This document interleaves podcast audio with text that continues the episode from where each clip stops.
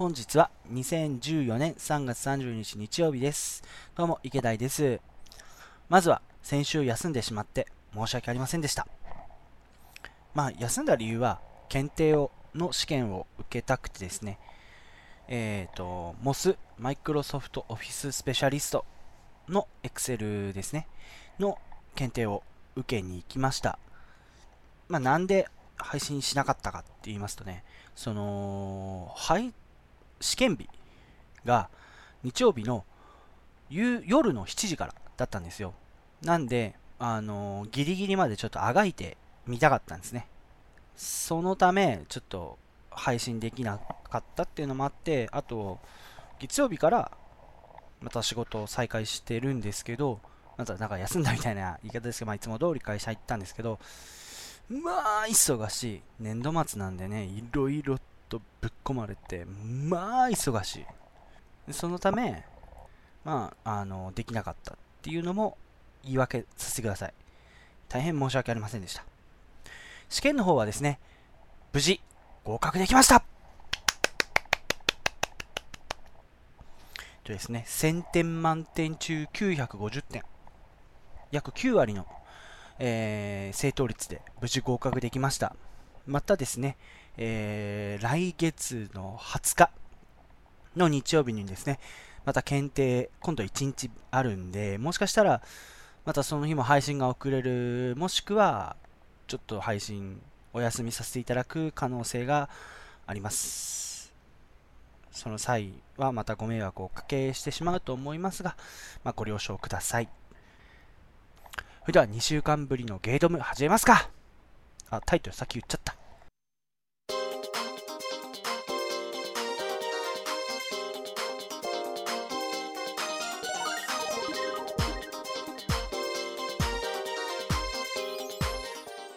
ゲードムはゲーム、読書、映画、DVD 鑑賞を中心に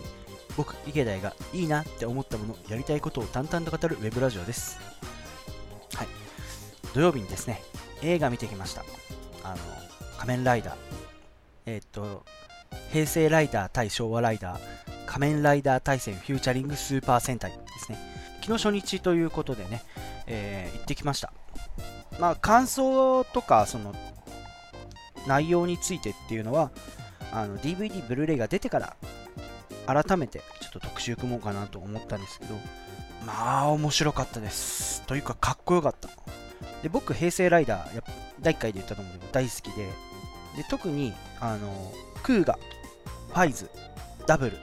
この3作品が特に好きで、話の展開としては、えーファイズ、ダブル、クーガ。で仮面ライダーのかっこよさっていうと、そのクーガとダブルが逆になって、1位ファイズ、2位クーガ、3位ダブルとなるんですね。で、まあ、その中から今回ですね、その当時のファイズ、乾匠役の半田健人さんと、ダブルの翔太郎役の桐谷蓮さんが出演するっていうこともあって、もうかっこよかったです。しかもちゃんと変身してくれるんですよね、本人が。なんで、ファイズ見てた時は今から11年前なんで、まだ小学生、すいません、全然違った。高校生かも。高校ぐらいかな。ですね、高校生ぐらいだったんですけど、やっぱすごい見てましたし、話も結構、あの、重厚だったんで、すっごい面白かったです。まあ今度ね、ブルーレイボックス出るんで、またもし機会があれば語りたいなと思ってます。でですね、やっぱ仮面ライダー好き、昭和平成関係なくやっぱ仮面ライダーはかっこいいなっていうのが僕のあの結論です。今あの公式サイトであったじゃないですか、どっちが勝った、負けたを投票して決めるとか、僕結局投票しなかったんですよ。まあ先ほど言った通り、勝ち負けなんて関係ないっていう思っている人間なので、昔ね、仮面ライダー、オーズ。が言ってた言葉がすごい印象的に印象に残ってて、ライダーは助け合いでしょ。もうまさにその通りなんですよね。結局、あの昭和ライダーも、回をもうもともと V3 自体がその1号2号が改造して1号2号が改造したのが V3 っていうなんか本末転倒なその V3 自体見てないっていうのもあるんでね、あのー、ちょっと、あまり語れないんですけど、まあ、その当時から結構他のライダーとの関わり合いっていうのがあるんで、で昭和ライダーに至って世界観が一つなんでね、やっぱ、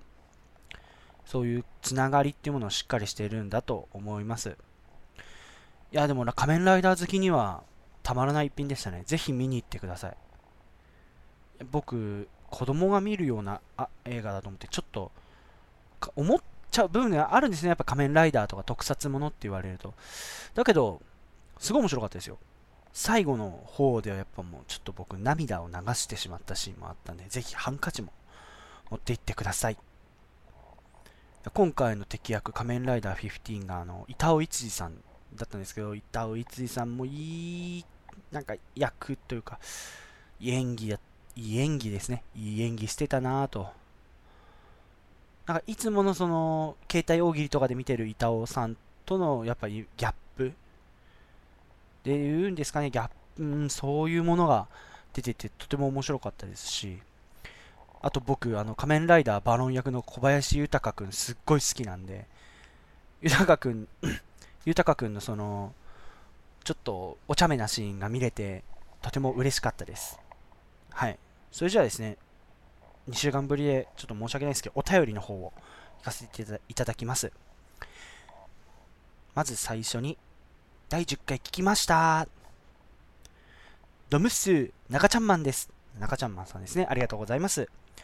J リーグ横断幕問題の回を聞いて、ガンバサポの自分は過去にレッツとの間に起こったトラブルを思い出しました。ああ、レッツとやっぱガンバ大阪にも、やっぱいざこざみたいのがあったんですね。で、えー、それがですね、もう丁寧に書いてくださって、本当ありがたいですね。2008年5月に、えー、と埼玉で行われた J リーグの浦和レッズ対ガンバ大阪で、まあ、浦和のホームですね。で、において、ガンバ大阪のサポーターが試合前に、えー、レッズサポに対して、ペットボトルとかの投げ込みを行い、それがレッズファンの家族や子供に当たるという事件があったそうです。また、えー、ガンバサポ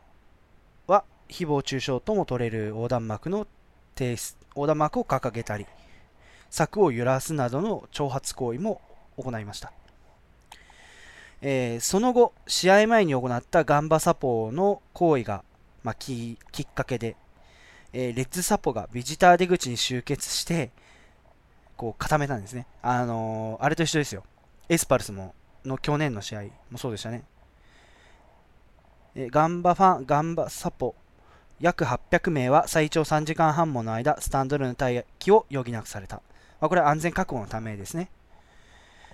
また、一部のレッズサポーターにより、ガンバ大阪の応援備品が破壊、点火されるなどの事態となったことも含めて一連の一連の騒動はサッカースタジアムが危険であるとの印象を社会に与えてしまったまた2018年でもす、まあ、なんか結構あれですね大きいこと起きてますねちょっと僕これ知らなかったですね2008年でいうあまあそうですねちょうど僕がその名古屋に行っ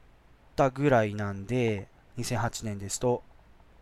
あの、あんまりテレビとかを見てなかったんですよね。ニュースとかもその情報仕入れてなかった時期だったんでね。これ、ちょっと当時知ってたら、またサッカーに対する見方変わったかもしれないですね。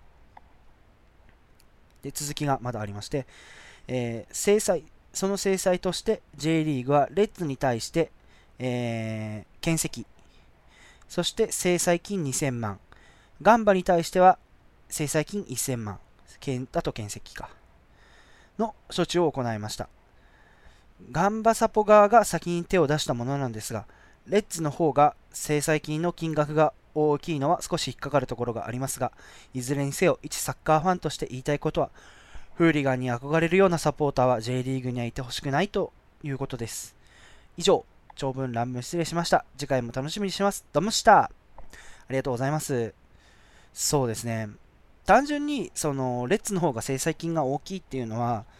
えー、ホームゲーム、レッツのホームゲームだったっていうのもあるんですよね。あの、この前の、その、レッツと浦和との仙台との紹介し、あの、第10回で紹介した、あの、レッツとの制裁いざこざに対して、やっぱ確か仙台の方が大きかったんですよね、制裁金の金額が。それは、あの、ホーム、ホームゲームだから、その騒動を事前に抑えることができたんじゃないかっていう、やっぱ、そういったものがあるんじゃないんですかね。あれ、違った。あれ、そうだっけ？どうだっかな？ああ、違うわ。仙台の方が少ないんだ。仙台は無関係だけど、検石と、あのー、制裁金200万を払ってるっていうことは、そのホームゲームだから、えー、事前に今回の騒動を抑えることができたんじゃないかっていう意味を込めて、多分、その2200万か。200万と500万。なんかボロボロですね、久々の収録だから。申し訳ないです。仙台が200万、浦和が500万。で、仙台側の検石と、その、制裁金については、今回の騒動を事前に、えー、抑えることができたんじゃないかという意味を込めてのものだと僕は思ってます。いや、ありがとうございました。ま、まあ、僕もその通りですよね。やっぱサポーターは、サポーター、その選手たちを、こう、応援するという、やっぱ、お仕事じゃないんですけど、やっぱそういう役目じゃないですか。相手のサポーターを貶めるような行為っていうのは、そのサポーターの役割じゃないです。本当にフーリガンなんていうものは、日本、まあその世界中にフーリガンがいて、フーリガンがいてほしいとは思わない、全く思わないんですけど、せめて、せめて日本だけは、そのマナー、しっかりとサポーター間のマナーをきっちりとして、やっぱ楽しく試合を見たいなと僕も思います。ありがとうございます。次、金賞です。金賞さんありがとうございます。ドムッス第10回聞きました。J リーグ浦和レッズの横断幕問題、バッサリ切っちゃいましたね。爽快。あの横断幕、浦和サポーター3人が、ゴール裏は浦和サポの聖地だから外国人は入ってくるな、と馬鹿げた意思表示だったみたいです。リー・タタナリ選手に対しての差別的意味ではなかったことが少なからずの救いでしょうか。そうですね。確かに、あのさ、ニュースとか見てるとそうですよね。ゴール裏は聖地って自由席だろって。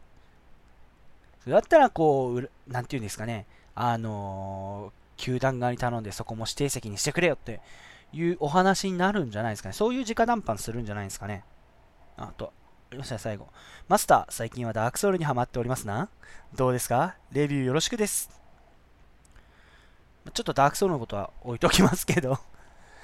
まずですね、えーえー、今回ね、その2週間の動き、第10回をちょっと配信してから、この2週間、その裏、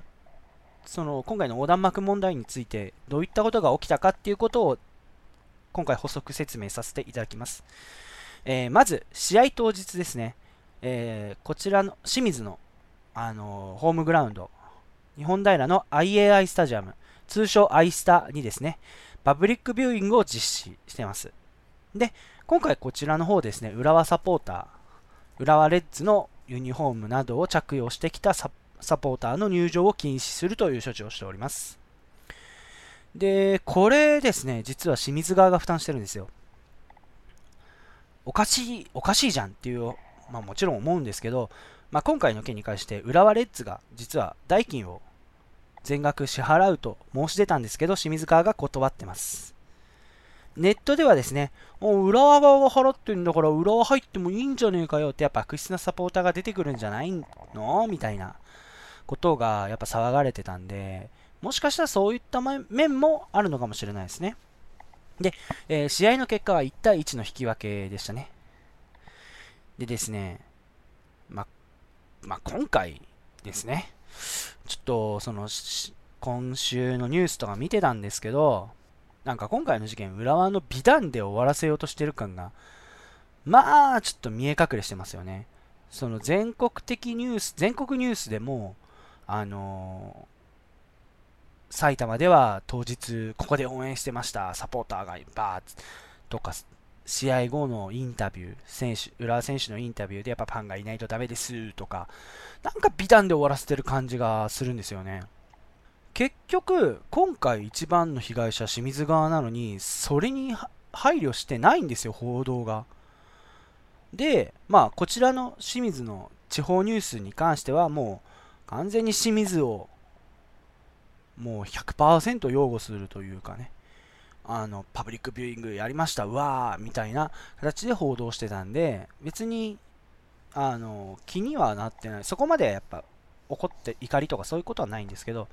多分清水以外のところにいて、今回の件を単純に全国ニュースだけで見てたとしたら、ちょっと僕は許せなかったんじゃないかなって思います。で、えー、裏側の社長がですね、え、清水側に対して今回の件について直接謝罪を申し、謝罪してます。で、えー、今回の件に対して浦和サポーター11団体が、えー、解散。で、今回その騒動を起こした3名のサポーターが所属してた、えサポーターの団体も当然解散してます。とりあえず以上ですかね、今回のそのその後の動きとして。いや、もう本当にこういうことはなくなってほしい。人種差別とかで。やっぱ選手のためにもならないですし、せっかく今、その日本サッカー、あのフォルラン選手とかが来て、J リーグ盛り上がってるのに、こういうことでやっぱ注目されてほしくないなっていうのが、一サッカーファンとしての感想です。金賞さん、ありがとうございました。そのダークソウルにハマってるとのこと、まあ、ハマってるんですけど、なんで、まあ、今回、ダークソウル2について語りたいと思います。久々のゲーム会です。もともとダークソウル出てもな、いつだ ?13 か、出たの。えー、まあ、その時にですね、買って、今現在、まだ、まあ、今どれだけのことをやってるかっていうのと、今回、ちょっと話したいことたくさんあるんでね、一応第1弾として、またちょいちょくちょく第2弾、第3弾と上げていきたいんですけど、まあ、今回はそもそもどんなゲームやねんというよりかは2ってことなんで1との違いについてちょっと語りたいなと思います。それでは、どうぞ。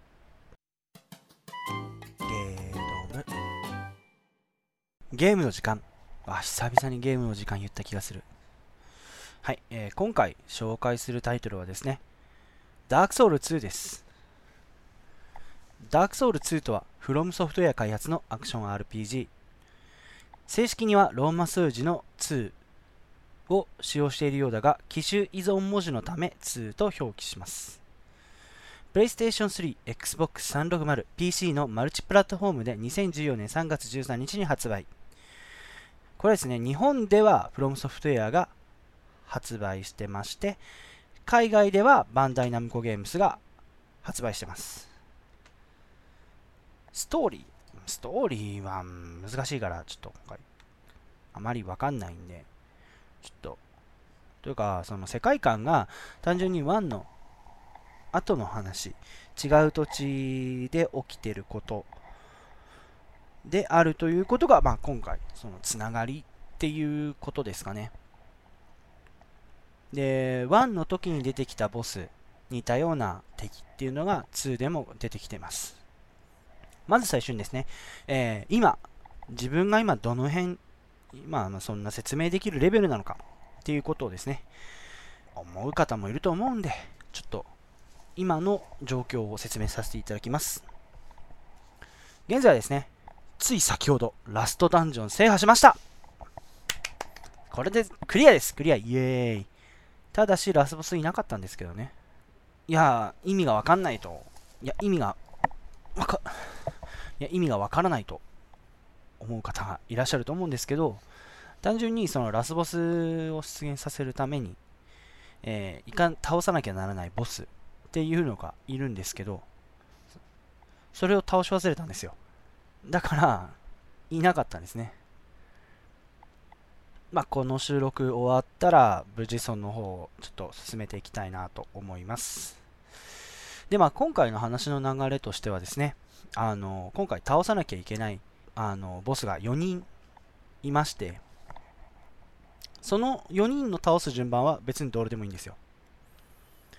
で、その4人のボスを倒したら、その真のボスへの道が開かれる。っていうようなイメージですね。で、まあ、もう発売から3、2週間、3週間、もうすぐ3週間経ちますけど、えー、まあ、今回その語るようにですね、ちょっと駆け足でやった面もあるんで、実はまだ倒さなくてもいい敵、ボスっていうものを倒してなかったりするんですね。なんで、一応、そのラスボス倒した後も、そういう倒し、倒さなくてもいいようなボスや行かなくてもいいような場所っていうところをちょっと行ってみたいかなと思います。でですね、えー、先日ゲストに出させていただきました朝ぬぱさんの方でですね、あの実況の準備ができてるってあと、そのダークソウル実況すればいいじゃんっていうお話をまあ言われたんですけど、それ言われたからなのかわかんないですけど、やりたくなりましたね。その、堅実に敵を一体一体倒して、もう下手くそなんで僕、下手くそがやる動画みたいな形で、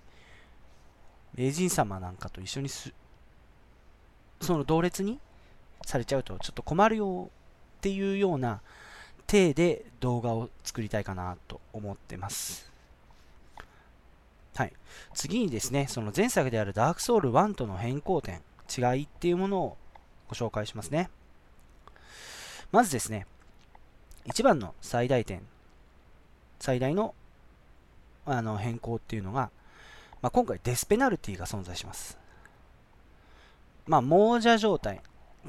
ダークソウルといえば、聖者と亡者。聖者が死ぬと亡者になるっていうようなシステムがあるんですけど、今回その亡者で1回死ぬと、えー、HP の最大値が減ります。だから、亡者状態で死んだら余計死にやすくなるっていうことですよね。で、これが最大50%まで低下しますね。で、この状態、いつまで続くの？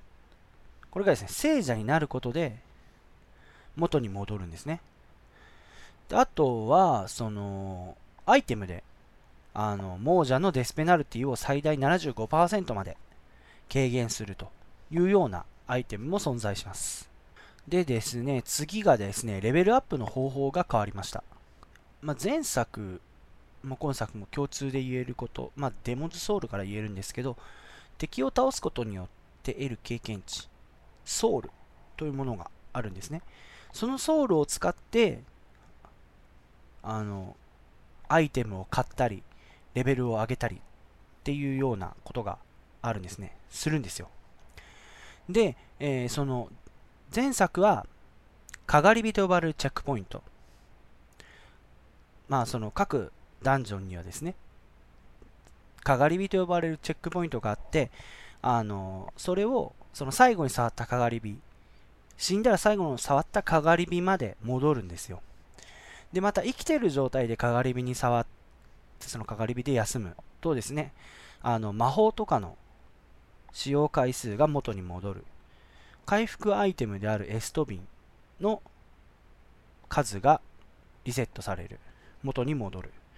これとですね、えー、死んだ敵も生き返る。元に戻るっていう効果があります。他にもいろいろあるんですけどね、魔法の、えー、スロットというかその、装備する魔法を変えるとか、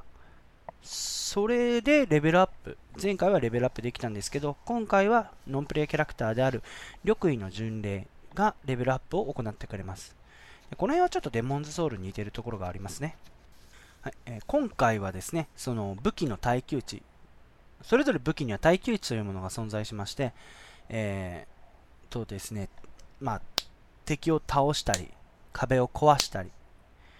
すると、耐久値っていうものがどんどん減っていくんですよ。で、それがゼロになると壊れちゃうんですね。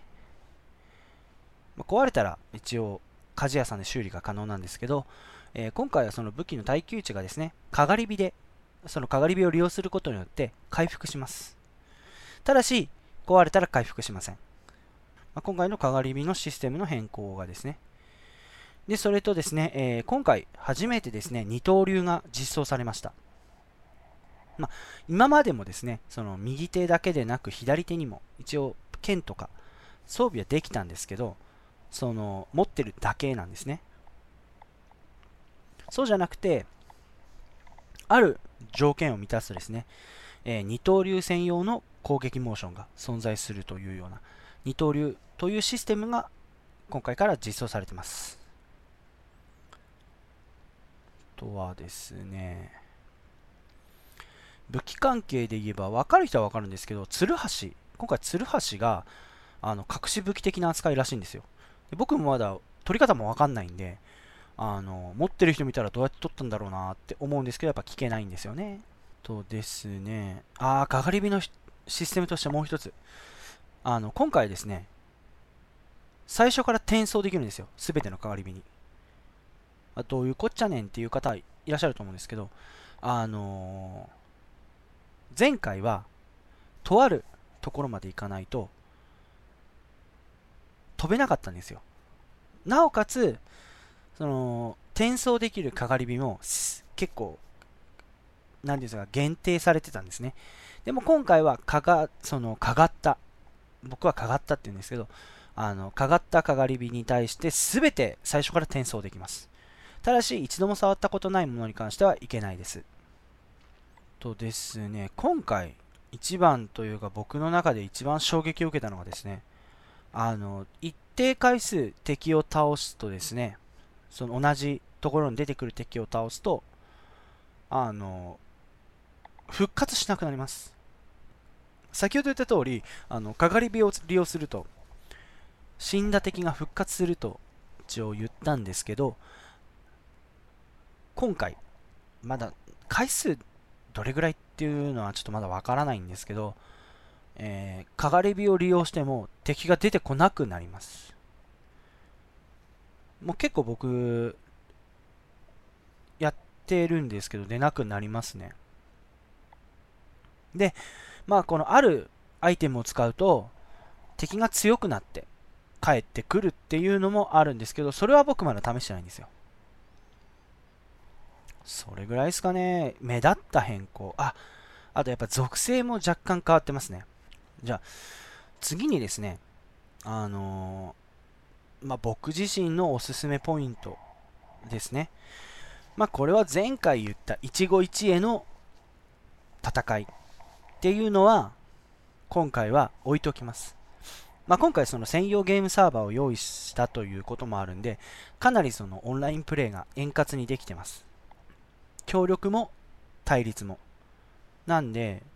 やっぱ入ったり入られたりっていう楽しみはもちろん今回も健在です。でですね、今回押す、おすすめというか押すもの、それはですね、プレイスタイルの自由です。その、まず最初にですね、言いたいことはですね、あの、RPG とかよくあるん最近はもうそうでもないんですけど、固定された職業ってあるじゃないですか。ドラゴンクエストであったり、ファイナルファンタジーっていうものは。そうじゃなくて、今回のこのダークソウルのシリーズに、職業というものは、まあ、ないに等しいですね。ないです。ただ、各パラメーターをそれぞれ自分で上げて、自分がどういうプレイをする、プレイっていうか、どういう戦い方をするかによって、あの、能力値、上昇させる能力値を自分で決めなくてはならないんですね。で、今回上げなきゃいけないステータスっていうのが全部で9個 ?9 個のうちのをあのレベル上げていかなきゃいけないんですよ。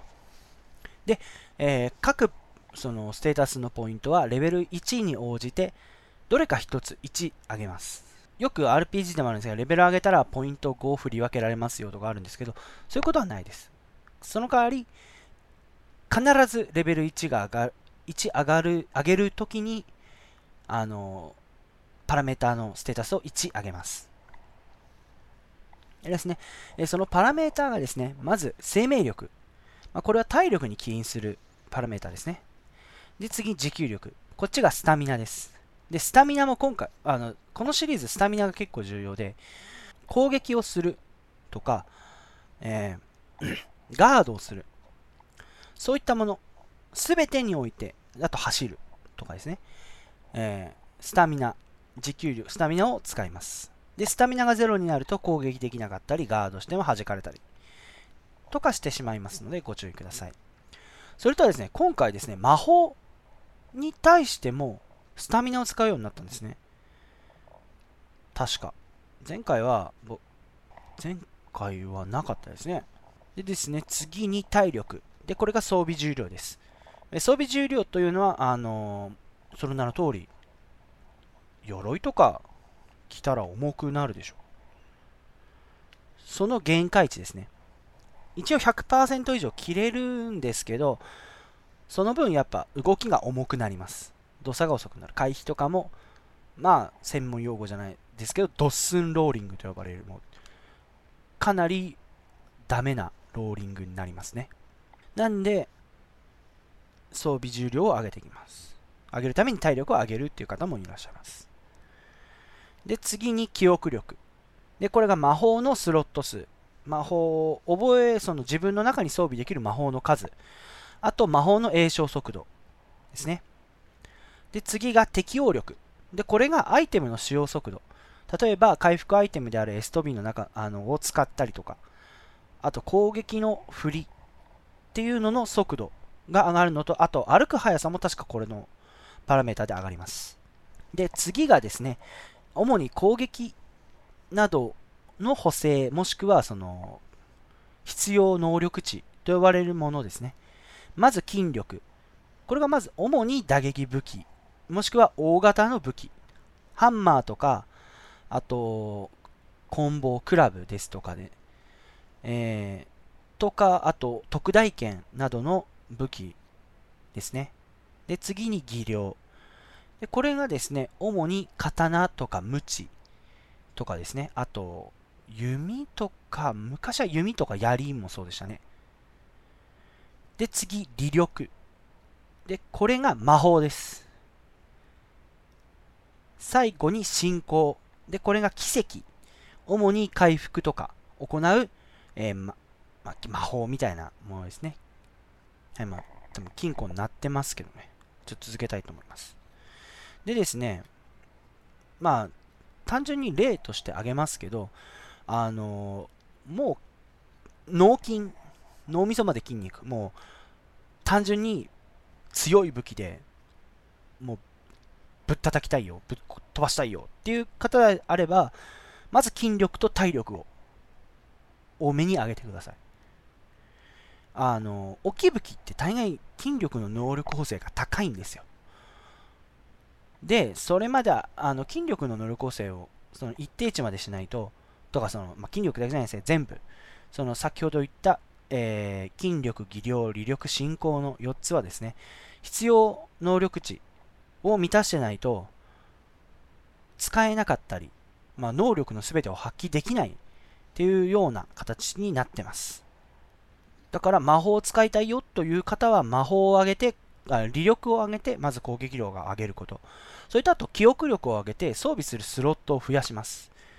で、あの回復役になりたいという方であれば、進行、利力を進行に変えればいいです。記憶力を上げないと、そのし奇跡も一応スロ覚えられないんでね。であと、いろんな武器とか属性を使いたいよという方はもう技量を上げてください。技量戦士と呼ばれるものですね。それでですね、そのさっき言った属性。これも属性も結構たくさんあるんですね。今回属性が通常除いて、1、2、3、4、5、6、7、8、9。9種類あります。まず最初が魔法。これはそのさっき言った利力がどうこうという魔法ではなくて、あのすでに剣や弓矢とか自体にもすでに魔法効果がついているものです。でこれは利力を上げるとやっぱ強くなります。で次に炎。まあ、炎属性を剣に備わっているものですね。次に雷。あと闇。まあ、これはさそのそれぞれの能力が付加したものですね。で、やっぱ雷に強い敵とか弱い敵、闇に強い敵とか、やっぱ属性によっに効果的、もしくは不利な、有利不利存在するんで、まあ、その辺も考えてぎあの作っていただければいいと思います。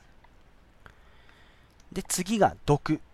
で、毒は敵味方共通で、ある一定値溜まると、毒状態となって、あの徐々に体力、HP が減っていきます。で、次が出血。で、これも毒と一緒で一定値溜まるとですね、あの出血状態。その第1回でも言った血が出たっていうのはそうなんですけど、あの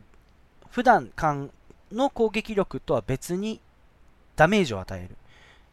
大ダメージを与えられます。で、次に蘇生。蘇生は、あの、通常武器とあまり変わらないんですよ。ただ、通常武器に比べて能力が高いんですけど、その、鍛冶屋で改造する、強化するんですけど、それの伸びしろが普通の武器に比べて少なくなってます。で、次、魔力。で、魔力と魔力、魔法ってあったじゃん。魔法と何が違うの？そうなんですよ。僕も昔わかんなかったんですけど、調べたところ、あの魔法武器より初期値は低めなんですけど、あの能力構成、利力による能力構成が魔法に比べて高いです。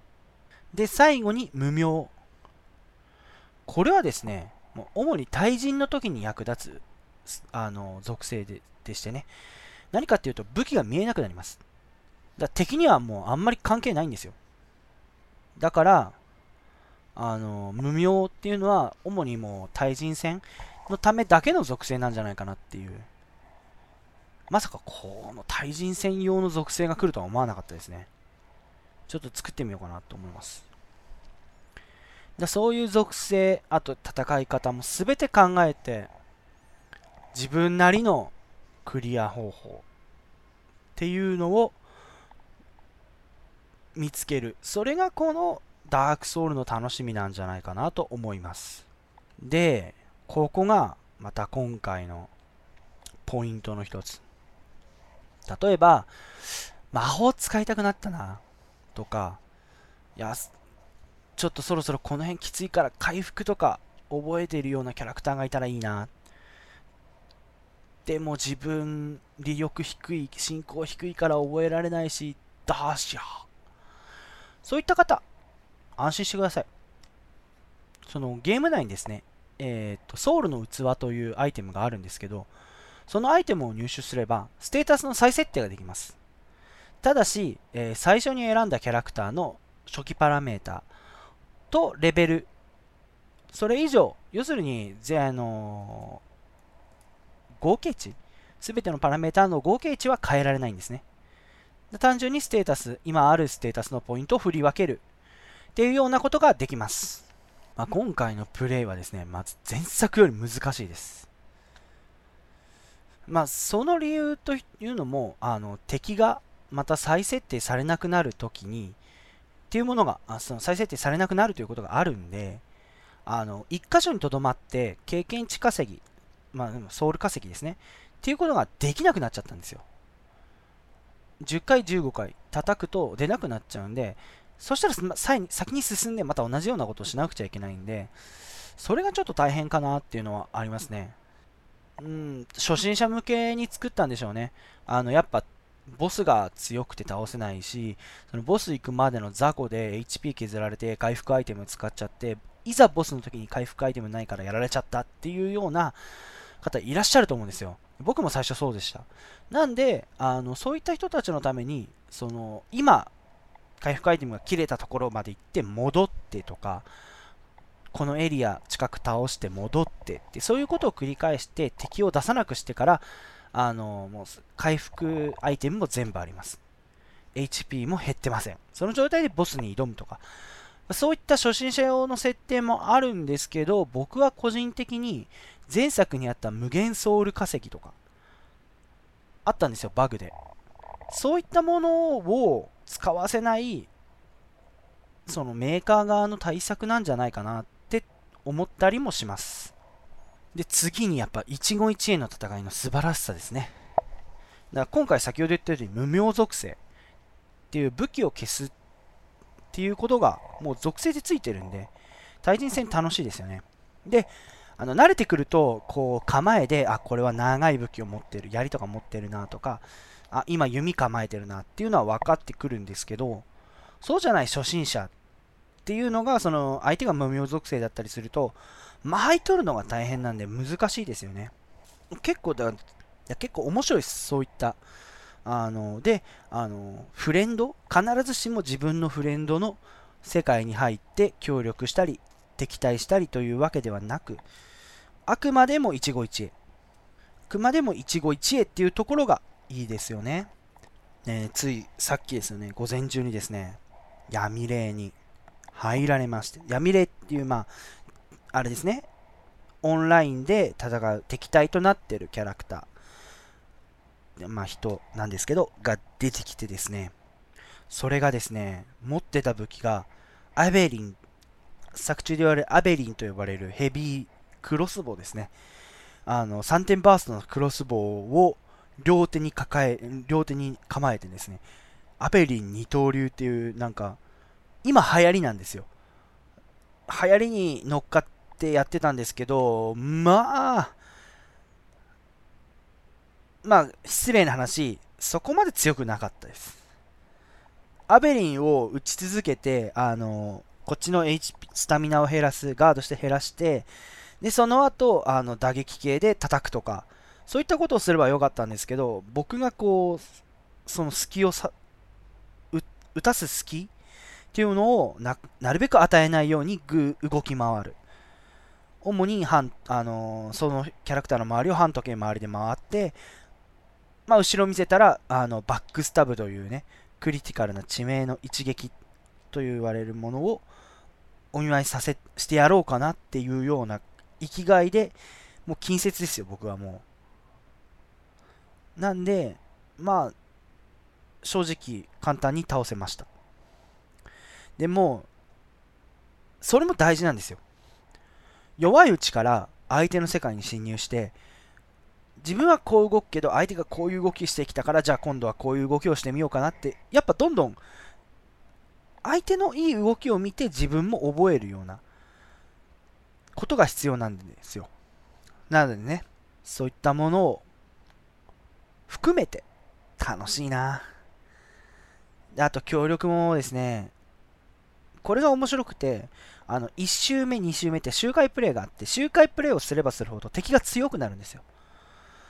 なんですけど、1周目のキャラクターは必ず1周目のキャラクターの世界にしか入れないっていう制限があるんですね。まあ、2周目以降になると敵が強くなる分獲得する経験値、ソウルもやっぱ増えるんですよ。そういった対策もやっぱあると思うんですよね。同じ周回じゃないとできないっていうようなイメージなのかなと思います。で、先ほど言ったその自分で戦い方を選んでそれに育てるっていうような形なんですけど、僕は今、えー、筋力です。パワーです。もう脳筋です。まあ、脳筋っていうのは脳みそ筋肉の略なんですけど、まあ、ダークソウルの、えー、主なパラメーターの振り方の一つである脳筋。もうガッチガチに重い武器、重い防具を固めて、基本的に立てて防ぎながら叩くっていう脳筋キャラクターを使ってたんですよね。いや、これが面白くてですね、まあ、大概の雑魚であれば一撃で倒せるぐらいの、いや、パワーを持ってたんですけど、ある時にですね、ちょっとボス、倒せなくなっちゃったんですよ。相性が良くなかったんですよね。なんで、ちょっと脳み、あ、筋肉と分かれてみるかと。ちょっと筋肉、ごめんっていうような状況になりましてですね、それから一転、今度は魔法特化したキャラクターにしたんですよ。純魔。純粋魔法という、純粋魔法使いの略で純魔と呼ばれるあのキャラクターにしたんですよ。あそしたら結構楽しいんですよね。自分が攻撃を受けないところから魔法、強い魔法で敵を倒すっていうようなスタイルがもうとっ結構面白かったんですよ。で、やってたんですけど、その日からですね、奴が騒ぎ出したんですよ。俺を裏切ったなと。筋肉を裏切るなんて、お前どうかしてるぜと。そう、筋肉なんですよ。それと戦いながら1週間ほどやっぱ魔法使いで行きましたね。まあ、というのもソウルの器がないだけだったんですけど、振り分け用の。で、その間もずっと考えてました。筋肉と魔法の共存。ただ、やっぱ器用貧乏になっちゃう。そうこうしてるうちに、だんだん魔法飽きてきたんですよね。魔法使いと敵との間合いの詰め方とか、覚えてきてからだんだんちょっと魔法飽きてきて、それから、そのソウルの器手に入れたんですよ。それからが早かった。手に入れたその日のうちに、また、今まで以上に脳筋なキャラクター、筋肉との再会を果たし、そしてラストダンジョンもあの筋力をフルに生かした武器と防具で戦って今に至ります。そう。今回ダークソウル2はですねもう僕の中ではもう筋肉です。何度会社の先輩にいや筋肉いいっすわとかどうやったら筋肉と魔法が共存できるんだろうってぼやいてたりしてましたね以上ですかねダークソウル面白いんですよもうかれこれ今何時間ぐらいやってるんですかね ?40、50時間ぐらい多分やってるんじゃないんですかねいや、楽しいです。すっごい楽しいです。はい、もう皆さんもぜひね、買っていただいて、やってみてください。僕も最初苦手だったんですけど、攻撃したらちゃんと攻撃するんですよ。まあそれは当たり前なんですけど、無双、結構ダークソウルと構ダークソウルと無双系っていうものが結構対あの2曲なんて言うんですかね相反する存在として結構注目されてるんですけど無双には無双の良さがあるとあるんですけどそれとはもう全く逆でもう確実に攻撃を当てて確実に攻撃を防いで敵を倒すっていうその何て言うんですかね。リアルではないんですけど、まあ、そういったものや敵も強い身が自分も弱いっていう、うん、それこそ昔のゲームっていうものをちょっと彷彿とさせる難易度なんじゃないかなと僕は思います。なんでねぜひ皆さんダークソウルやってみてください。一度でいいから。で前作やってないとわからないんじゃないのとかいう方もいらっしゃると思うんですけどその前作よりも後の話であり、あの世界観は一緒ですけど、舞台が違ったりするんで、前作知ってなくてもダークソウル2はもちろん楽しめます。ただ前作を知ってた方が薬とくるようなところは多々ありますね。その先ほど言ったアベリンも結局結構特殊な武器なんで、はい、それぐらいですね。もう早くラスボス倒したいんですよ。それだけでさ、うん、早くラスボス倒したいです。ゲードム。エンディングです。いや久々の収録だったんでなんか勝手がわからなかったんですよ。申し訳ないですね。いやーダークソウルまだやってないですよ。もうあのさっきの状態っていうかあれをそのまま上げてあれしてるんであれしてる。あれであれあれあれあれあれあのじゃあ R1 のネタはいいか。とですねえー、単純に前回というか先ほどのねダークソウルの紹介をしてからもう2秒ぐらい撮り始めました。なので何もまだテレビはついてないです。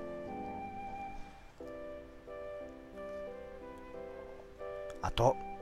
今日晩ご飯作りたいんで、晩ご久々に料理したいんで、昨日も、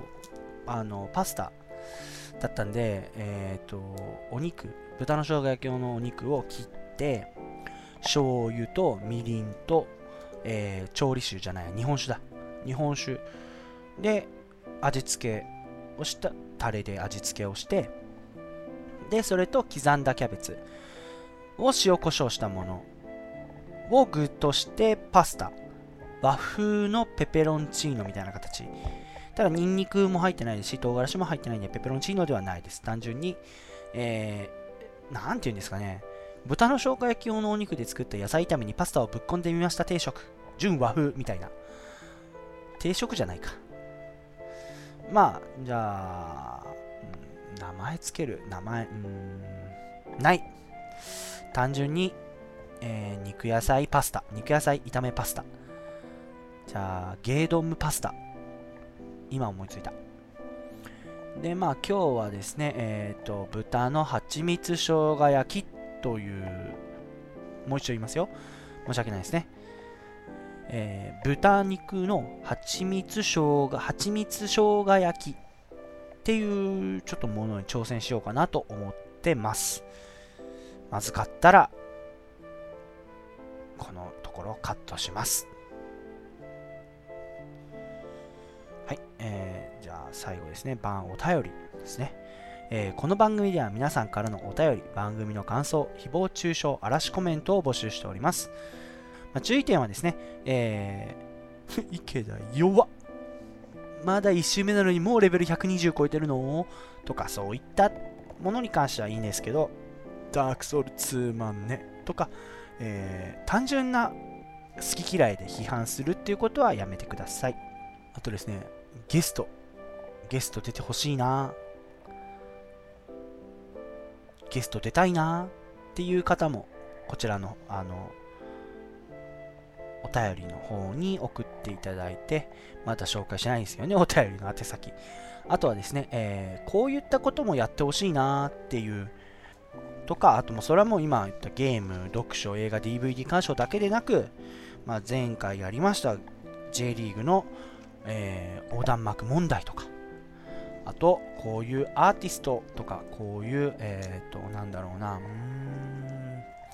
この PV 良かったよとかですね。あと、この美術館良かったよとか、そういった、なんか自分のおすすめとかもありましたら、ぜひ紹介していただきたいですね。はい。すべての宛先はメールアドレス、ガノモ617 gmail.com